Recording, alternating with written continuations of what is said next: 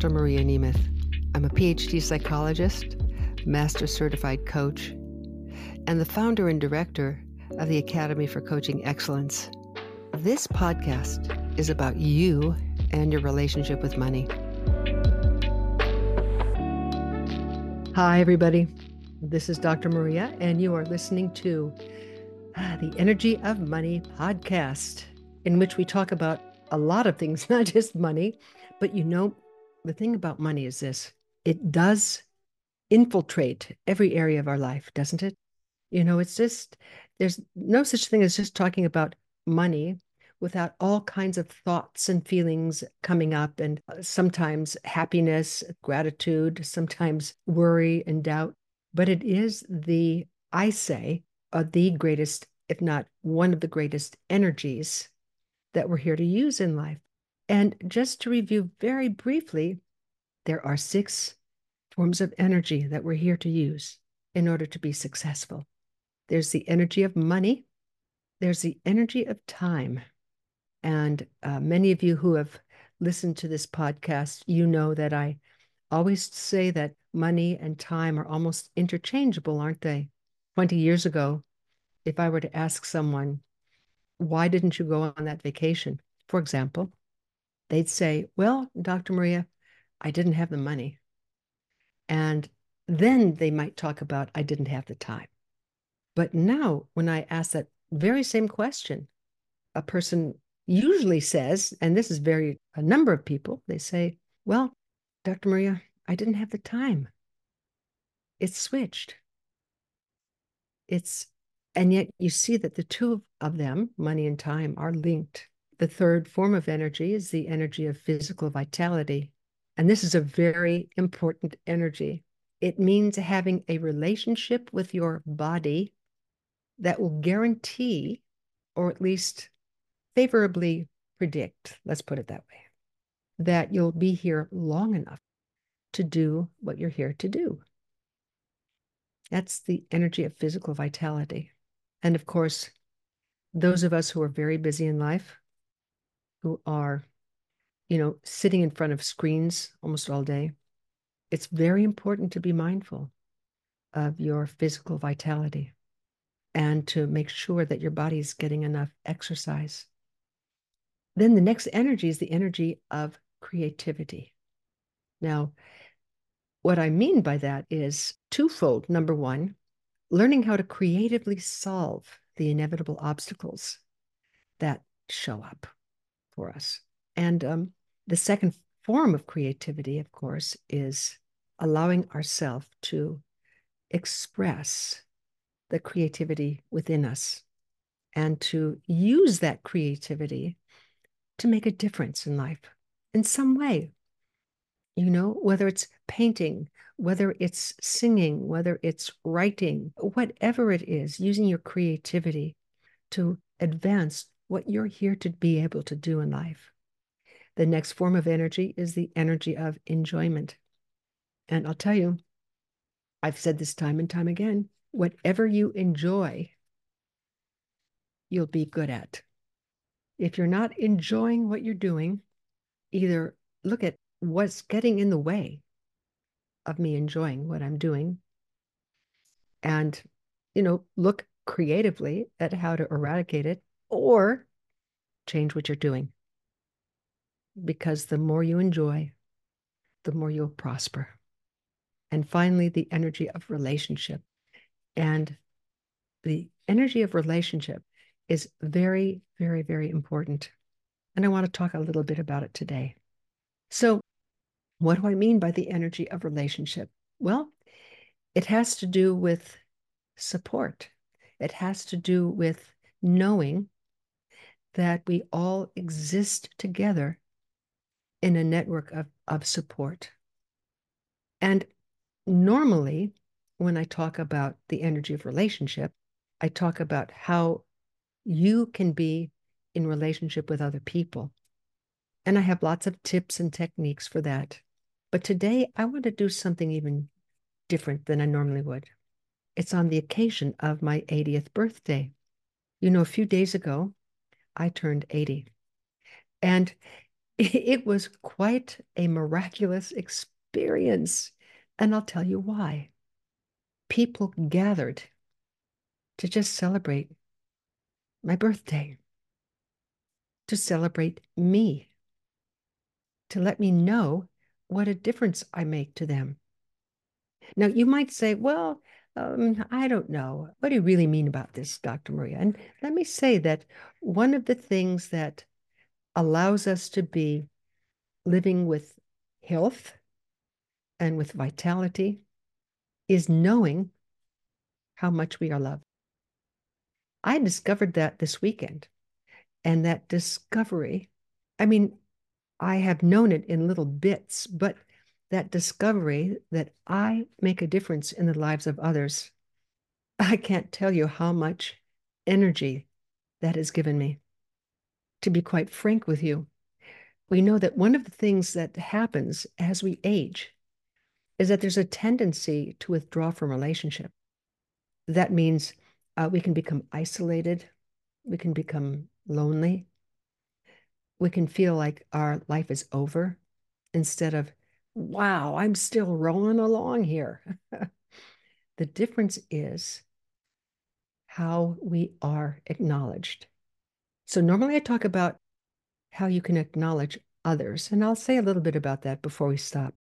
But today, I really want to tell you what it feels like to be an 80 year old woman and being acknowledged by others.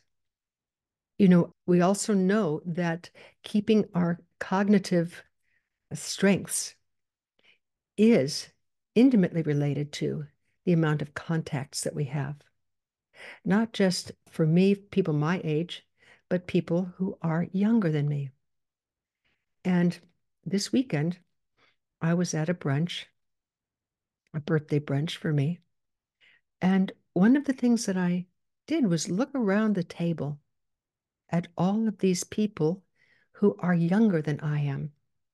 And being able to talk and carry on a conversation and joke and kid around and, you know, look at stuff that's important and meaningful for us, that is one of the things that I say is keeping me relatively young in terms of my ability to think, my ability to create. So I'm talking to you today from the vantage point of the recipient of acknowledgement and support. Please never think that it doesn't matter. It matters tremendously to the person who's receiving it. Just know that you know, Dee Hock, who is one of the foremost people in leadership, he says that a moment of appreciation, just a moment of appreciation, can draw you together in relationship where the other person feels great. They feel they've been noticed. They feel that people see their value. And I tell you, I received many sweet birthday present, but the sweetest present of all was to be able to be with people in celebration. So I'm saying this to you because I really want you to know the effect of receiving acknowledgement. Now, what do I mean by acknowledgement? acknowledgement is different than a compliment. Compliments are nice. You know, I love what you're wearing. You look great today. You know, those are compliments. But an acknowledgement happens when you stop, when you pause, and you look at the other person and you let them know what a difference they have made in your life. And it's kind of interesting because it's a moment of creation on your part. When you acknowledge someone for the difference they're making or have made in your life, be specific. You know, just it's it never say something like, I want to acknowledge you for being a great teacher. No, no. It sounds like I want to acknowledge you for having created a system that I can use to make my coaching clients' life a lot easier. Do you see the difference?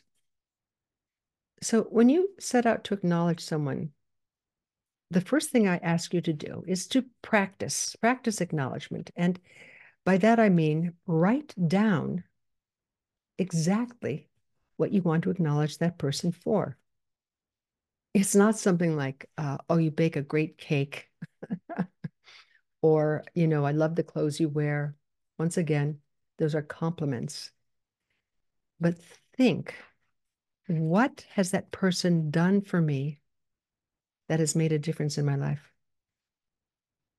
And it may take some creative thought on your part, but I guarantee that even when you can write it down and see it, and then say it to the other person, you will have a maximum impact in their life. You will know, you will know that you are supporting them to be seen as being relevant.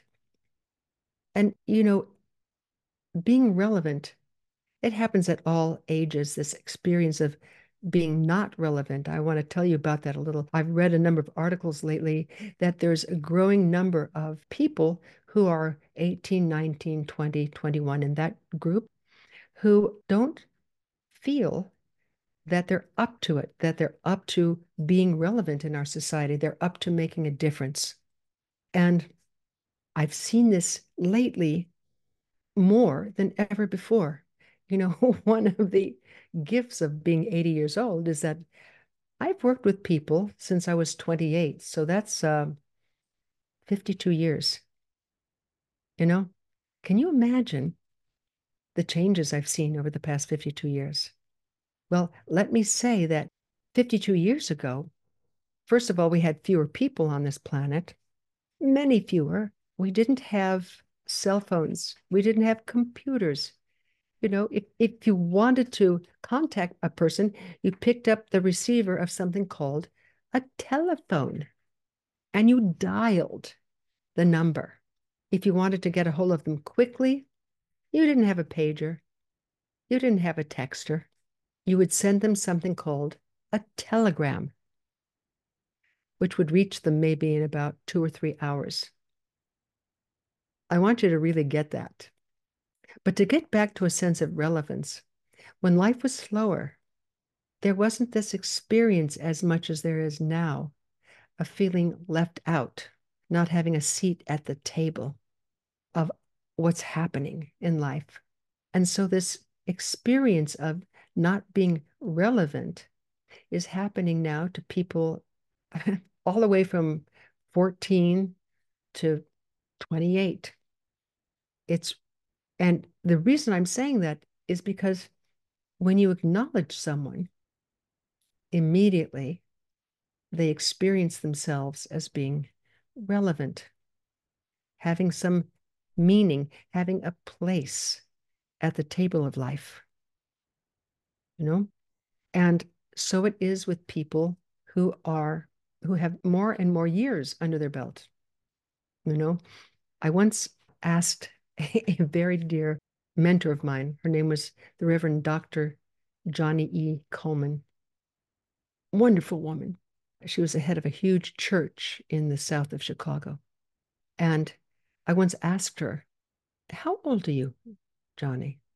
And she looked at me with this steely, you know, stare. She said, honey. And the minute she said that to me, I knew, uh oh, my next lesson is coming right now. She said, honey, it's only a number.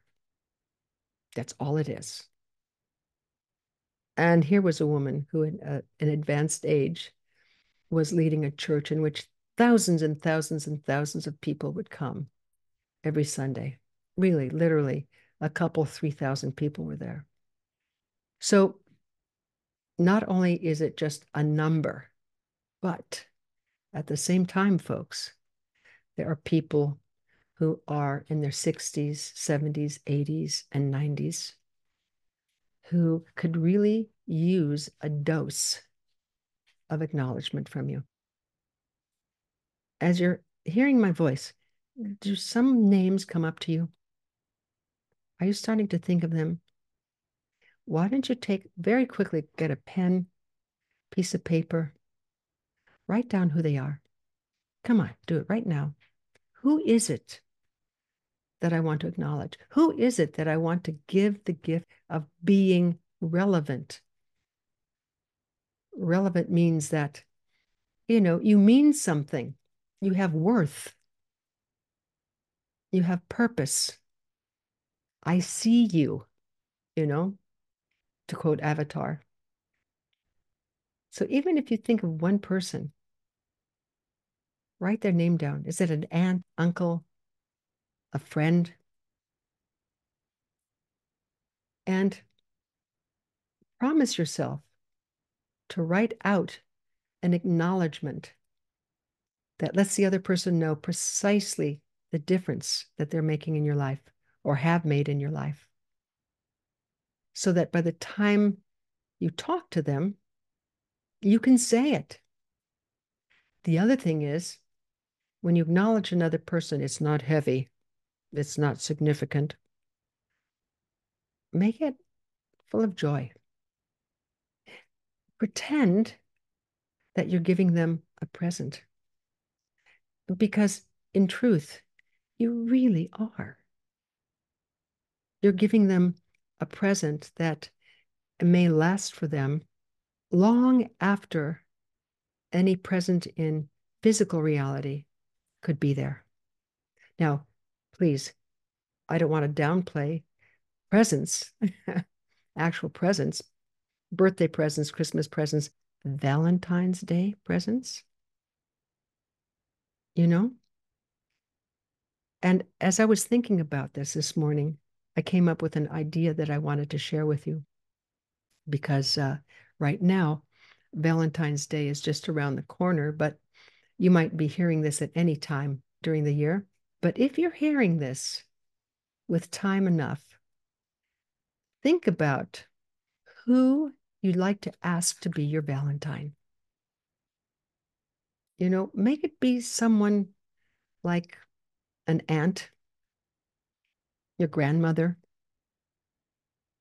You know, just kind of surprise them. There's another phrase out now called galentine, you know?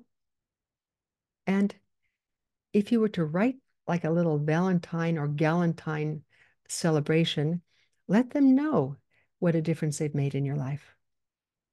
So, enough on this. Just know that from, I always talk about giving acknowledgement. And this weekend, I received it and it opened up my eyes to what it was really, really all about. Remember, your presence is the present. Okay? That's the true present. So, this is Dr. Maria saying, I hope this was useful. Just know that I am so grateful to be able to do this every week. And really, I hope what I talk about with you brings some value to you because I certainly know doing these podcasts and knowing that it does reach some of you gives me a whole lot of value as well. So until next time, this is Dr. Maria saying, hey, see you again soon, okay? Bye for now.